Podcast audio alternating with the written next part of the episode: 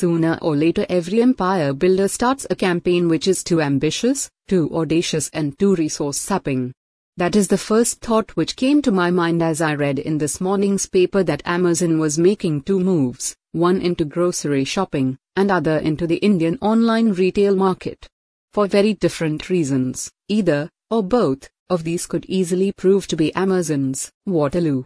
Let me explain. When I wrote my recently released book, The 5 Star Business Network, I was highly impressed with Amazon's ability to use its supply chain expertise to create, sustain, and harness a business network of related parties, suppliers, marketplace participants, outsourced service providers, customers, and developers. Amazon does this in a highly systematic manner to innovate, milk the cash cycle, optimize profitability of each transaction, develop a pipeline of new ideas, and leverage service providers.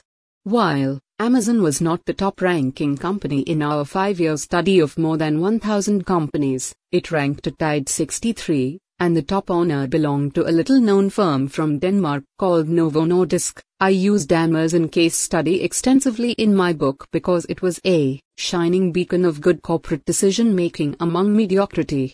This is what I wrote about Amazon. Number 5 star Business Network overall. The business philosophy is rather simple. Make online shopping simple and suitable so that the customer won't think twice about buying now with one click. Anders, George. Jeff Bezos' Top 10 Leadership Lessons. Forbes. The 4th of April 2012. 2. The complexity lies in how this simple business philosophy is translated into consistent action, resulting in nearly a billion customer visits a year. There is nothing simple in the complex execution of this simple business philosophy. Therein lies the dilemma of the modern business world, the quest for simplicity at the highest level, underpinned by the highest level of sophistication reminiscent of nanotechnology under the hood.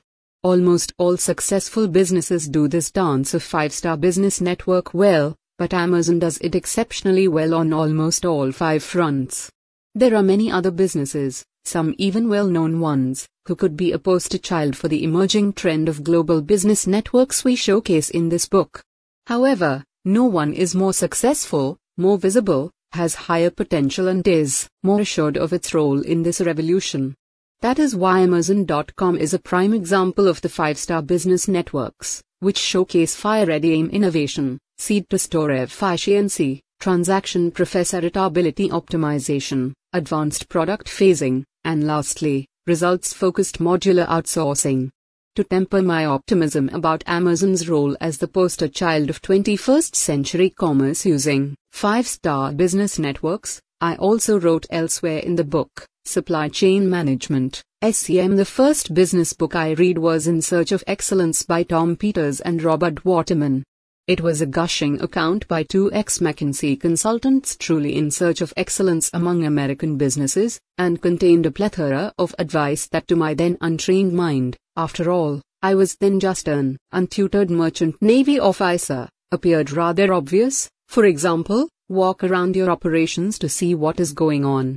What struck me most about the book was that in the intervening 13 years or so between the time the book was written and the time I read it, most of the companies singled out as excellent by the authors were already in trouble.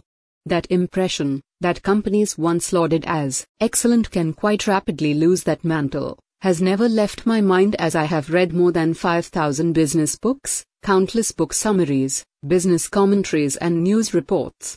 Invariably, each of these tries to generalize the key determinants of success from examples of certain companies.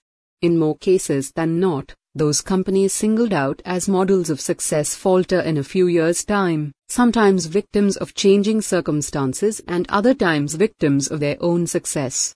This morning, on reading about Amazon's move into the grocery trade, I have a vague feeling is Amazon turning into a victim of its own success? Grocery business is notoriously low margin trade, with very high logistics costs, high level of perishability, and different customer buying behavior than anything else that Amazon sells. Amazon's reasons for this move are being documented well enough by the mainstream press. For example, see this article in the Wall Street Journal. Here is a quote from the article The service harkens back to a time when Americans found fresh milk, bread, and eggs delivered each morning to their doorsteps. Indeed, in Seattle, where the service has expanded over time to more suburbs, Amazon customers can combine their apple and butter orders with 100,000 disparate Amazon items including video games, toilet paper and motor oil. Amazon really could use this as a means to drive sales of general merchandise, which may have better margins than groceries, said Matt Nemer, a Wells Fargo WFC 1.53% analyst.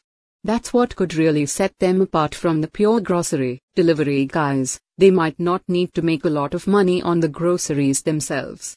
It will be interesting to watch what happens.